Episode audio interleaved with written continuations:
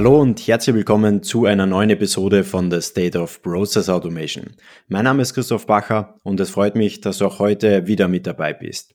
Mein heutiger Gast ist die Co-Founderin von Visual Makers und das heutige Thema, wie Unternehmen sich vor Risiken und Kosten durch Rapid Prototyping schützen können. Hallo und herzlich willkommen, Lilly Brockhaus. Vielen Dank, schön, dass ich hier sein darf. Bevor wir in das heutige Gespräch starten und du das erste Mal hier mit dabei bist oder bereits viele Learnings aus den letzten Gesprächen mitnehmen konntest, dann habe ich eine kleine Bitte an dich. Nimm dir eine Sekunde Zeit und klicke auf den Folgen-Button, denn so gehst du sicher, dass du auch zukünftig keine weitere Folge verpassen wirst. Und es würde mir extrem viel bedeuten, wenn du diese Folge oder den Podcast mit einer Kollegin oder einem Kollegen teilst. Denn so sorgst du dafür, dass noch mehr Personen von diesem Wissen profitieren und wir weiterhin viele spannende Formate für dich auf die Beine stellen können. Und nun zum heutigen Gespräch. Lilly, es freut mich auf jeden Fall, dass du dir ein paar Minuten Zeit genommen hast. Und bevor wir gleich mal in dieses spannende Thema hintauchen, ich habe dich ganz, ganz kurz vorgestellt, deswegen übernimm du das gerne nochmal. Erzähl mal ganz kurz, was machst du so tagtäglich und was steckt auch hinter Visual Makers? Ja, sehr gerne. Genau, also ich bin Lilith Brockhaus, bin 28 Jahre alt und Mitgründerin von Visual Makers. Und Visual Makers ist eine Lernplattform für Low- und No-Code-Tools, also für visuelle Programmierung. Wir bilden nicht technische Mitarbeiter und Teams darin aus, visuelle Programmierungstools in der Automatisierung unter anderem auch, aber auch Web-App-Bilder, Website-Bilder oder visuelle Datenbanken für sich und ihre Teams zu nutzen. Und ich selber habe tatsächlich gar keinen technischen Background. Also ich wollte in einem anderen Leben mal Schauspielerin werden und hatte Theaterwissenschaften studiert und bin mehr oder weniger durch Zufall in die Tech-Welt gekommen und habe durch No- und Low-Code-Tools quasi meinen Zugang in die Tech-Welt gefunden. Dabei ist meine große Leidenschaft tatsächlich Automatisierung und habe mich dort mit diesen Integrated Platforms as a Service auseinandergesetzt. Da kommen wir sicher gleich nochmal drauf, was genau das ist. Kann man sich vorstellen, so ein bisschen wie, ja, visuelle Automatisierungstools, mit denen man sich automatisierte Prozesse zusammenklicken kann. Und genau, darüber ist so ein bisschen die Idee für Visual Makers entstanden. Und das mache ich jetzt seit anderthalb Jahren mit meinem Co-Founder zusammen. Und wir sind ab Anfang diesen Jahres zu viert tatsächlich schon. Sehr, sehr spannend. Und wir tauchen auch gleich mal in dieses ganze Thema ein. Bevor wir darüber sprechen, wie es in der Praxis aussieht, auch über konkrete Use Cases sprechen, über welche Technologie dabei vielleicht helfen kann, lass uns gerne nochmal diesen Begriff definieren. Was verstehst du konkret unter Rapid Prototyping? Mhm. Also Rapid Prototyping ist die extrem schnelle Entwicklung von minimalen Lösungen, um ein bestimmtes Problem zu validieren. Also Manche kennen das vielleicht. In der Produktentwicklung nutzt man oft Click-Dummies, die in so Design-Tools erstellt werden, wo man sich durchklicken kann, die sich aber nie so richtig echt anfühlen. Also man, es ist so ein bisschen wie so eine PowerPoint-Präsentation, wo man auf verschiedene Buttons klickt und dann wird man von einem einen Screen quasi in den nächsten geführt. Und die andere Option ist eben mit Software zu entwickeln. Das heißt, ich habe eine Idee und um die zu validieren, entwickle ich erstmal einen kleinen Prototypen mit klassischem Code und ja, verteste den dann und dementsprechend ist viel Zeit und viel Geld dann eben auch in dieses Projekt geflossen. Und vielleicht muss ich diese Idee eben wieder wegschmeißen, weil ich bin ja erst in der Phase der Validierung. Und Rapid Prototyping geht da ein bisschen anderen Ansatz. Also da wird erstmal geguckt, was ist eigentlich das Problem, was ich lösen will. Und dann wird sehr konkret gesagt, okay, das sind die Aspekte, die ich validieren möchte. Stimmt das denn so überhaupt? Und auch mit einem Mindset reinzugehen von, das ist meine Hypothese und die möchte ich validieren. Und zwar im Sinne von nicht, ich möchte die beweisen, weil beweisen kann man immer viele Dinge, wenn man es wenn man's dreht, sondern wirklich validieren. Und ich möchte testen, ob das so funktionieren würde oder nicht, ob es da einen Markt für gibt. Und dann baue ich eben quasi aufgrund dieser Aspekte, die ich da rausgearbeitet habe, oder dieser Anforderungen, baue ich einen Prototypen mit sogenannten Low- und No-Code-Tools, die eben, mit denen ich sehr schnell arbeiten kann, weil es, man kann sich das so ein bisschen vorstellen wie Lego fürs Internet oder Lego für Software. Das sind vorgebaute Blöcke, die man sich eben zusammenstecken kann. Jetzt mal so ganz grob gesagt. Und damit bin ich eigentlich un, also bin ich unheimlich schnell und kann dadurch eben extrem schnell diese Prototypen bauen und dementsprechend dann auch vertesten. Mhm. Und lass uns gleich auf dieses Thema, also Low-Code, No-Code und Rapid Prototyping in Kontext mit Prozessautomatisierung ein bisschen tiefer gehen. Du hast gerade schon angesprochen, man ist extrem schnell, man kann verschiedene Sachen extrem schnell austesten und da mit in Verbindung ist natürlich auch das Thema Risiko. Wenn ich etwas schnell austesten kann, ist das Risiko meistens sehr gering, weil es fließen nicht so viel an Ressourcen, finanzielle, personelle Ressourcen rein. Erzähl mal gerne, wie kann genau bei dieser Herangehensweise Rapid Prototyping eben dazu beitragen, dass Risiken und Kosten minimiert werden können? Ja, Experimente sind immer risikoreich. Wie du schon sagst, wenn ich was austeste, fließt da erstmal Geld und auch Zeit rein, weil ich brauche Zeit, um, um überhaupt zu definieren, was ist meine Idee überhaupt, was sind die Anforderungen, dann brauche ich Zeit. Und in der klassischen Softwareentwicklung ist das quasi die meiste Zeit, die drauf geht, um einen Prototypen zu entwickeln oder um ein digitales Produkt zu entwickeln, wenn ich klassische Zeilen Code schreibe. Und die Risikominimierung entsteht da, je schneller ich bin mit dem Experimentieren und je schneller ich bin mit dem Bauen von diesen übergangsweise Lösungen, desto näher kann ich im Markt entwickeln und desto mehr kann ich iterieren und kann dadurch viel schneller herausfinden, wo ist denn wirklich der Painpoint? Wo löse ich denn wirklich das Problem und was wollen die User wirklich? Oder wie kann ich den Usern am besten helfen? Und dadurch wird eben das Risiko extrem minimiert, weil ich durch das schnelle Austesten eben viel schneller und besser den Painpoint rausfinden kann. Mhm. Und wenn wir über einen Prototypen sprechen, dann haben viele so ein Bild im Kopf, wo man denkt, ja, okay, das ist jetzt zum Beispiel irgend so ein zusammengebasteltes Tool, das, wenn man ein bisschen dran rüttelt, eher schon auseinanderfliegt. Deswegen erzähl gerne mal, wie sieht das jetzt konkret in der Praxis aus, wenn so ein Prototyp entwickelt wird wie kann man dadurch am Ende dann die Qualität der gesamten Automatisierungslösung eigentlich steigern? Mit dem Prototyp probiere ich erstmal aus. Das heißt nicht, dass ich eben dieses wackelige Konstrukt habe, was man so vielleicht aus der, aus der Hardware tatsächlich kennt, was man anfassen kann, sondern ich habe tatsächlich ein digitales Produkt, beispielsweise mit einem Login-Bereich, mit einem Portal, wo ich, weiß ich nicht, als Admin zum Beispiel bestimmte Dashboards sehen kann, wo ich APIs, also Schnittstellen von anderen Tools anschließen kann. Und indem ich das mit solchen No-Code-Tools mache, bin ich nicht unbedingt am Anfang an davon überzeugt, dass ich das für immer nutzen werde. Sondern es geht erstmal darum, das auszuprobieren. Man kann viele von diesen Tools auch auch in der Produktionsumgebung quasi nutzen, also später auch für das richtige Produkt. Für bestimmte Bereiche können wir vielleicht gleich nochmal kurz drüber sprechen. Aber beim Rapid Prototyping geht es vor allem darum, erstmal zu testen und nicht so sehr darum, ist es wirklich skalierbar oder man muss sich schon die Frage stellen, je nachdem, was ich austesten will, ist es skalierbar genug, um quasi meinen Ansprüchen gerecht zu werden? Aber es ist nicht unbedingt die Frage von, ist es skalierbar so, dass ich es wirklich auf Produktion laufen lassen kann, sondern es geht erstmal wirklich ums Testen. Funktioniert dieser Ansatz, den ich mir ausgedacht habe und fahren möchte? Und weil du es gerade angesprochen hast, dass es erstmal darum geht, das zu testen und um sicher zu gehen, dass wir auch auf dem richtigen Weg sind. Aber schauen wir jetzt ein bisschen weiter in die Zukunft. Jetzt haben wir das getestet. Es ist der richtige Weg gewesen. Wie sieht das dann konkret in der Produktionsumgebung aus?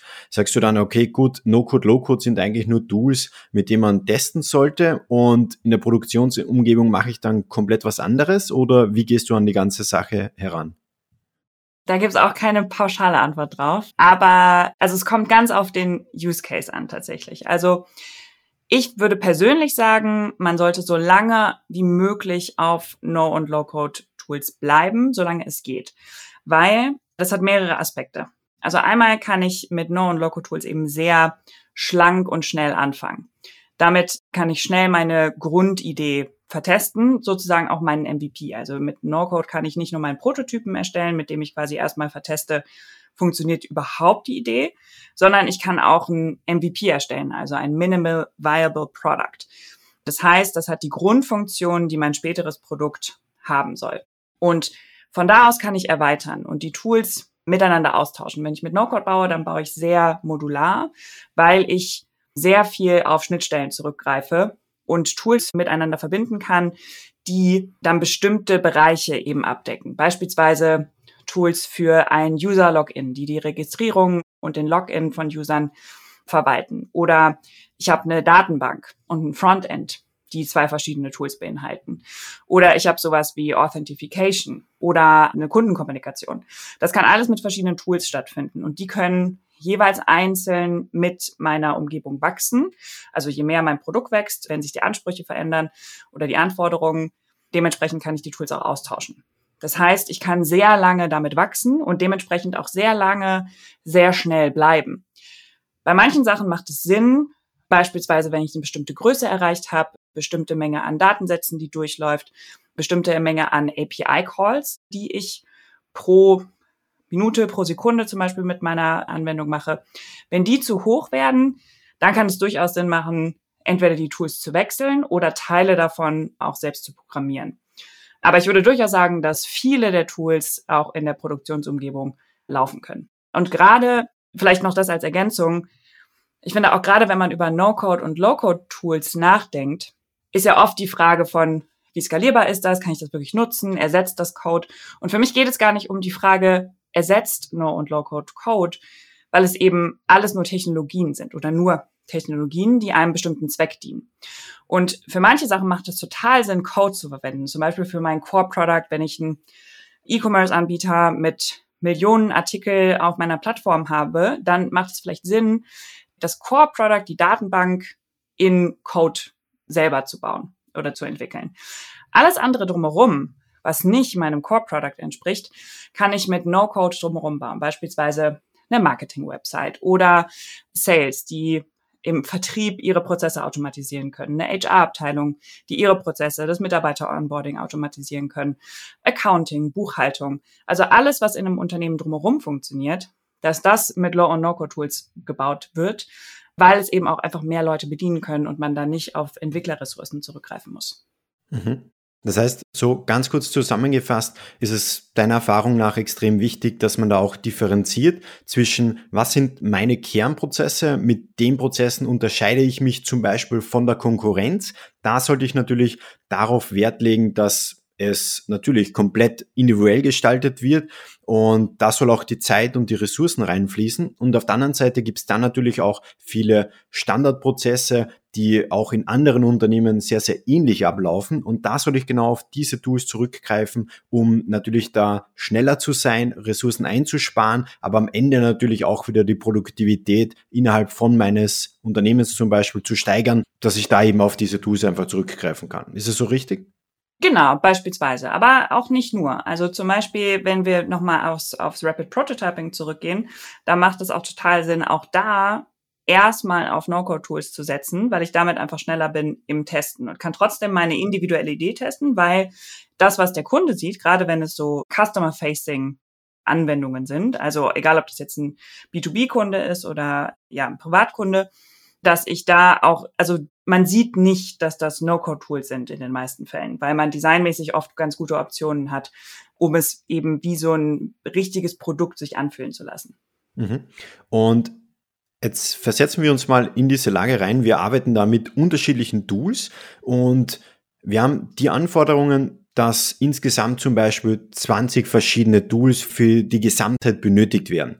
Jetzt wenn ich 20 Tools habe, habe ich natürlich 20 Tools, die auch gewartet werden müssen. Wie gehst du da diese Orchestrierung an, dass man eben die Tools warten kann und dass nicht gleichzeitig dieser Wartungsaufwand extrem mit der Anzahl an Tools mit heranwächst? Da sprichst du was Gutes an. Also es gelten die gleichen Prinzipien wie in der Softwareentwicklung, nur dass wir manche Probleme nicht haben und dafür aber andere.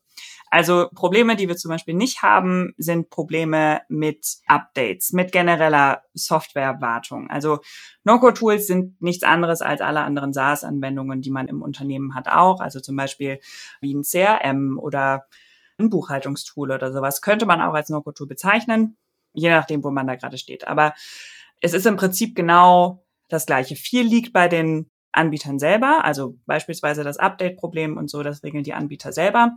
Aber natürlich sowas wie, wenn, das passiert relativ selten, aber wenn zum Beispiel eine API-Dokumentation verändert wird oder wenn im Tool was Bestimmtes verändert wird, was vielleicht auch meine Kernprozesse betrifft. So, es muss immer jemanden geben und je nach Größe der Abteilung ist das, also das Wort wird im Podcast auch schon sehr aufgefallen sein, das Center of Excellence, das quasi sehr tief in den jeweiligen Tools drin ist und dann von da aus streuend, wie so kleine Satelliten, die jeweils dann in den einzelnen Teams sitzen, die quasi die Fachkenntnisse in den jeweiligen Teams haben, also die Personalabteilung, das Marketing, Vertrieb und von da aus die eigenen Prozesse steuern können mit Hilfe von dem Center of Excellence.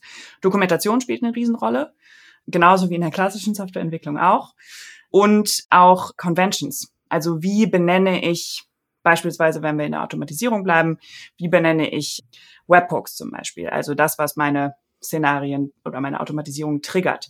Oder wie benenne ich generell Szenarien, also das, wo ich verschiedene Module miteinander zusammenstecke, um eine Automatisierung zu bauen. Wie benenne ich bestimmte Seiten, wenn ich einen App-Builder habe und so. Also da ein gutes Konzept für, zu entwickeln, damit man auch Sachen wiederfindet, wenn was passiert und natürlich ein gutes Error Handling, also dass man ein Konzept hat für was passiert, wenn es schief geht. Da kommt es aber auch wieder drauf an, bin ich gerade in der Phase vom Prototyping, also teste ich gerade Sachen, dann ist das eher weniger wichtig. Oder bin ich gerade in der Produktionsumgebung für einen vielleicht jetzt nicht intern superkritischen Geschäftsprozess, aber beispielsweise ein in der Buchhaltung oder zum Beispiel bei einer Vertragsgenerierung oder sowas. Was passiert, wenn da was schief? Und dass man da Mechanismen hat, die das eben auffangen. Mhm.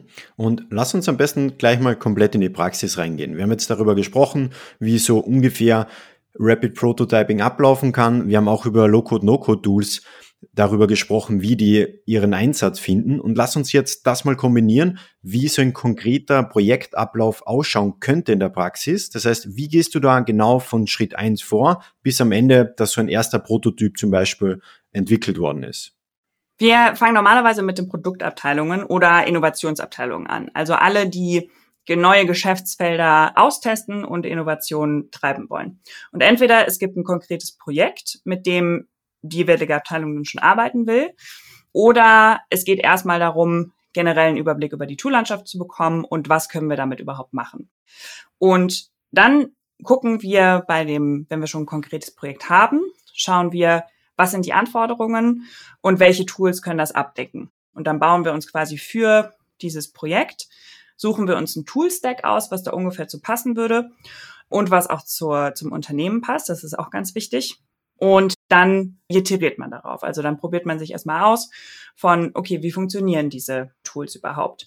Und in, den, in vielen Fällen sind es auch Leute, die keinen technischen Background haben, die zum Beispiel Produktler sind, aber nicht unbedingt die technischen Produktler, also die aus einer Business-Seite oder aus einer Design-Seite kommen und dann eben in dem Unternehmen die Verbindung zwischen Entwicklern und der Business-Seite sind.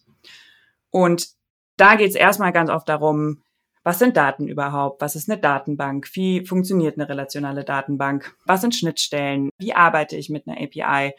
Wie funktioniert ein Frontend? Wie funktioniert generell das System aus HTML, CSS und Java? Also so die, die Grundlagen Softwareentwicklung, aber quasi auf einer spielerischen Art. Und dann fängt man an, sich mit den ersten Anwendungen auszuprobieren. Beim Rapid Prototyping sind wir da relativ frei, dadurch, dass es halt so sehr ums Testen geht und man nicht, man kann eigentlich nichts kaputt machen. Und das ist eigentlich das Schöne dabei, weil man dadurch sehr viel experimentieren kann. Genau. Und wenn wir dann den ersten Prototypen haben, dann wird es erstmal intern vertestet, wird Feedback eingesammelt und dann vertestet man das mit den ersten Testkunden. Und dann, wenn man soweit ist, also je nach Projekt natürlich, das ist je nach Projekt immer ein bisschen verschieden, kann man dann auch mit einer ganzen Gruppe rausgehen und das zum Beispiel was wir öfter machen, ist unter anderem Brand, also eine neue Brand quasi erfinden, das Ganze dann darunter veröffentlichen und darauf User-Tests zu fahren, um dann dann quasi auch wieder datengetriebene Entscheidungen treffen zu können von, wie machen wir denn weiter. Sieht ein bisschen anders aus bei internen Tools. Das geht natürlich auch, dass man quasi interne Produkte baut, wo wir dann eher bei Automatisierung und so sind, dass man sich dann bestimmte Prozesse nimmt, mit denen erstmal anfängt, die sehr unkritisch sind, damit man auch rausfindet, wer sind denn überhaupt intern diejenigen, die quasi die, nennen wir sie Citizen Developer, nennen wir sie Product Builder, nennen wir sie, das ist immer ein bisschen schwierig, so, also diesen Begriff für die, die No-Code-Tools benutzen quasi in einem Unternehmen, wer sind die denn überhaupt? Wer hat da Bock drauf? Wer kann das auch ziehen und die anderen eben auch mitziehen, um solche Prozesse eben zu etablieren? Mhm. Und du hast vorher angesprochen, man muss die Tools so auswählen, dass sie zum Unternehmen passen. anhand welcher Kriterien entscheidest du, dass ein Tool zum Unternehmen passt? Das hängt tatsächlich ganz vom Unternehmen ab. Also bei kleineren Unternehmen haben wir oft tatsächlich die größere Auswahl, weil da es weniger wichtig ist, quasi was ist mit DSGVO-Konformität, wie sehr spielt das rein, welche Tools können genutzt werden und welche nicht. Dann, wenn es darum geht, interne Tools zum Beispiel zu verwenden, geht es ganz oft auch um Rechtemanagement. Also wer kann was bedienen, verändern, anschließen, gerade wenn wir von Schnittstellen reden oder Automatisierungstools, ist es oft ganz wichtig, dass eben nicht alle Zugriff auf alles haben. Und da spielt das zum Beispiel eine große Rolle. Das ist auch in kleineren Unternehmen weniger wichtig in den meisten Fällen. Dann Datenbanken zum Beispiel. Bei visuellen Datenbanken haben wir oft eine Limitierung drin, weil alles, was ich visuell habe, erfordert mehr Rechenarbeit. Und dementsprechend haben viele von diesen visuellen Datenbanken eine Begrenzung, ja, was den Datenspeicher angeht. Und das macht total Sinn für Projekte, wo ich zum Beispiel auch den nicht technischen Mitarbeitern Zugriff darauf geben möchte, die damit arbeiten sollen, die ja mit so einer visuellen Datenbank eben sehr einfach arbeiten können, sehr intuitiv arbeiten können, aber eben nicht so hoch skalierbar. Also solche Fragen muss man sich stellen. Ne? Was ist der Zweck quasi? Was will ich damit erreichen? Und wie passt das zu meinen Unternehmenszielen? Mhm. Und Jetzt gehen wir davon aus, du hast vorher erwähnt, es ist natürlich wichtig, auch das Kundenfeedback dann zu analysieren, was ist da zurückgekommen und wie können wir es verbessern. Wie gehst du da konkret mit so einem ersten Prototypen um, wenn der jetzt getestet worden ist, du hast dein erstes Kundenfeedback erhalten, was ist dann konkret der nächste Schritt? Was machst du genau mit dem Feedback? Das kommt tatsächlich auch komplett aufs Feedback an. Also ein konkretes Beispiel, wo vielleicht viele was mit anfangen können, ist klassisches A-B-Testing. Das kann ich natürlich auch innerhalb von Prototypen machen. Das heißt, also ganz banales Beispiel jetzt, auf Seite A habe ich den Button in der Farbe oder die Reihenfolge quasi so rum und auf Seite B habe ich das so rum. Beispielsweise mit Screens auf Apps. So, wie findet sich der User quasi intuitiver zurecht? Und das kann ich entweder rausfinden aus Interviews. Das sind dann eher qualitative Messwerte. Oder ich gehe eben auf Quantität und schicke da sehr viele User durch. Dann arbeite ich noch mit Ads, die darauf laufen, also mit Experimenten im Marketing quasi, die ich dann auf meine App, meine Anwendung ziehen kann und dann eben datengetrieben auswerten kann. Okay, was ist da passiert? Das gilt aber natürlich nicht für alle Experimente, die ich fahren kann, weil es eher oft nicht nur darum geht von, okay, was ist der, also ist jetzt der Button blau oder rot, sondern auch ist die Idee an sich überhaupt erzeugt das einen Mehrwert für Leute. Da geht es natürlich auch nicht nur vorrangig um die Technologie, die dahinter steht, also das digitale Produkt, sondern auch um die Ansprache im Vorhinein. Das heißt, es ist so ein Zusammenspiel aus Business, Marketing, Produkt. Und deshalb ist es eben auch so wichtig, dass viele damit umgehen können, weil ich eben kleine Teams aus verschiedensten Bereichen habe. Mhm. Und weil du es gerade ansprichst, dann habe ich verschiedene kleine Teams aus unterschiedlichen Bereichen. Wie gehst du dann sicher, dass diese unterschiedlichen Bereiche auch die gleiche Sprache sprechen und das gleiche Ziel verfolgen, sprich, dass die Kommunikation zwischen den unterschiedlichen Bereichen stimmt? Du meinst das auch gerade im, im Bezug auf Rapid Prototyping? Genau, ja.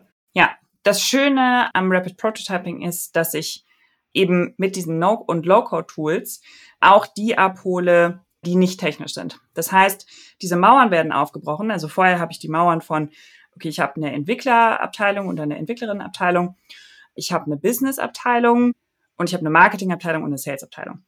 Und die drei Marketing, Sales und Business sprechen halbwegs okay miteinander, aber es gibt immer eine Mauer zu der Entwicklerseite. Und weil da ein gewisses Unverständnis herrscht zu den beiden Seiten. Und mit No-Code wird das eben aufgebrochen, weil durch No-Code eben mehr Leute aus den Bereichen Marketing, Sales, also als aus allen nicht technischen Bereichen mitreden können, besser verstehen, was umgesetzt werden kann, was die Anforderungen sind, ein gewisses logisches Verständnis für, wie muss ich eigentlich so eine Datenbank aufbauen oder wie funktioniert eigentlich so ein User-Login und was ist möglich damit. Und gleichzeitig kommen die Entwickler oder Entwicklerinnen auch in der Denkweise von, nicht nur, okay, wie setze ich das technisch um im Sinne von, ich möchte die beste Tech bauen. Das kann man hinterher immer noch bauen, sondern erstmal auszuprobieren, funktioniert das Business überhaupt? Weil ich kann die beste Tech haben, wenn das Business dahinter nicht funktioniert, dann hilft mir das nichts. Und so wachsen eben beide zusammen und es ist unglaublich wertvoll, was wir auch in nicht nur im Rapid Prototyping Kontext sehen, sondern generell in Unternehmen, die No-Code und Low-Code einsetzen, dass das die Unternehmenskultur unheimlich beflügelt und die ja die Produktivität steigert, die Effizienz steigert und am Ende einfach bessere Produkte rauskommen, weil mehr Leute sich reindenken können und diese Barrieren von hier hört mein Verantwortungsbereich auf, bisschen abgebaut werden und mehr mitgedacht wird tatsächlich. Mhm. Und Lili, da wir jetzt auch schon zum Ende kommen, wir haben darüber gesprochen, wie No-Code, Low-Code in der Praxis wirklich Anwendung findet. Und ich weiß, du hast ja schon viele Projekte umgesetzt, kleine Projekte, mittelgroße, große Projekte umgesetzt. Was waren da so die drei oder zwei Top-Learnings aus den letzten Monaten oder Jahren? ich glaube, so eins der größten Learnings war, alles ist eine Hypothese, bis du es validiert hast weil ich glaube, dass auch wir als Unternehmen tatsächlich auch als Visual Makers sehr schnell darin sind, Annahmen zu treffen und die für eine super Idee halten. Und das kann auch oft so sein, ist aber oft vielleicht nicht genau das Richtige und man versteckt dann sehr viel Arbeit in etwas rein, was vielleicht gar nicht so ist. Deshalb ist dieses Thema Testing, Experimentieren ein echtes Leidenschaftsthema von mir geworden. Genau, das ist so das erste große, große Learning. Dann was, was ich eben schon angesprochen habe. Ich bin ja sehr begeistert von No und Low Code und habe auch mein Umfeld immer wieder komplett davon schon überzeugen wollen und das in vielen Teilen natürlich auch geschafft. Aber so wie Code oder jede Technologie, egal ob es jetzt visuelle Programmierung oder klassische Programmierung ist, ist eben auch Low- und No-Code ein Mittel zum Zweck.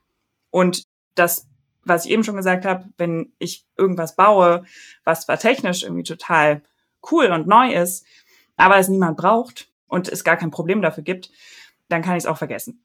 Also No-Code ist auch nur ein Mittel zum Zweck oder jede Technologie ist ein Mittel zum Zweck, das ist auch noch ein großes Learning. Und dass der Mensch einfach im Vordergrund steht. Ne? Also egal, wie cool ich irgendein Produkt finde, wenn das demjenigen nicht nützt, also es ist immer die Frage, und was bringt mir das? Und wie macht das mein Leben schöner, leichter, besser, wie auch immer? Also das ist die Frage, die auch jedem im Unternehmen, jeder im Unternehmen sich stellt. Wenn ich daran gehe und sage, okay, ich möchte Rapid Prototyping, No und Low Code in meinem Unternehmen einführen, dann muss ich erstmal Change Management betreiben und erstmal auf die menschliche Seite eingehen und sagen so, hey, warum ist das cool? Warum machen wir das zusammen? Genau, weil sowohl Business als auch Tech dann im Endeffekt auch immer, immer menschlich ist. Lili, das ist ein perfekter Schluss. Deswegen sage ich herzlichen Dank für deine Zeit. Schön, dass du mit dabei warst. Alles Gute. Ciao. Vielen Dank. Das war wieder eine Folge von The State of Process Automation. Schön, dass du wieder mit dabei warst und es ist wirklich unglaublich, wie schnell die Community rund um State of Process Automation aktuell wächst. Mittlerweile sind es mehr als 1000 Personen, die hier regelmäßig zuhören und deshalb möchte ich diesen Moment kurz nutzen, um einfach mal Danke zu sagen. Danke, dass du dir diese Folge angehört hast. Danke, dass du vielleicht schon länger mit dabei bist. Und es würde mir extrem viel bedeuten, wenn du bereits das ein oder andere Learning aus den Gesprächen mitnehmen konntest, dass du diese Folge oder den Podcast mit einem Kollegen oder einem Freund oder Freundin teilst. Denn dadurch können noch mehr Personen von den Gesprächen profitieren und deshalb sage ich jetzt schon mal vielen Dank dafür. Und wenn du es noch nicht getan hast, abonniere unbedingt den Podcast auf Spotify, Apple oder Google, dass du auch zukünftig keine weitere Folge verpassen wirst. Und wir hören uns in der nächsten Folge von The State of Process Automation.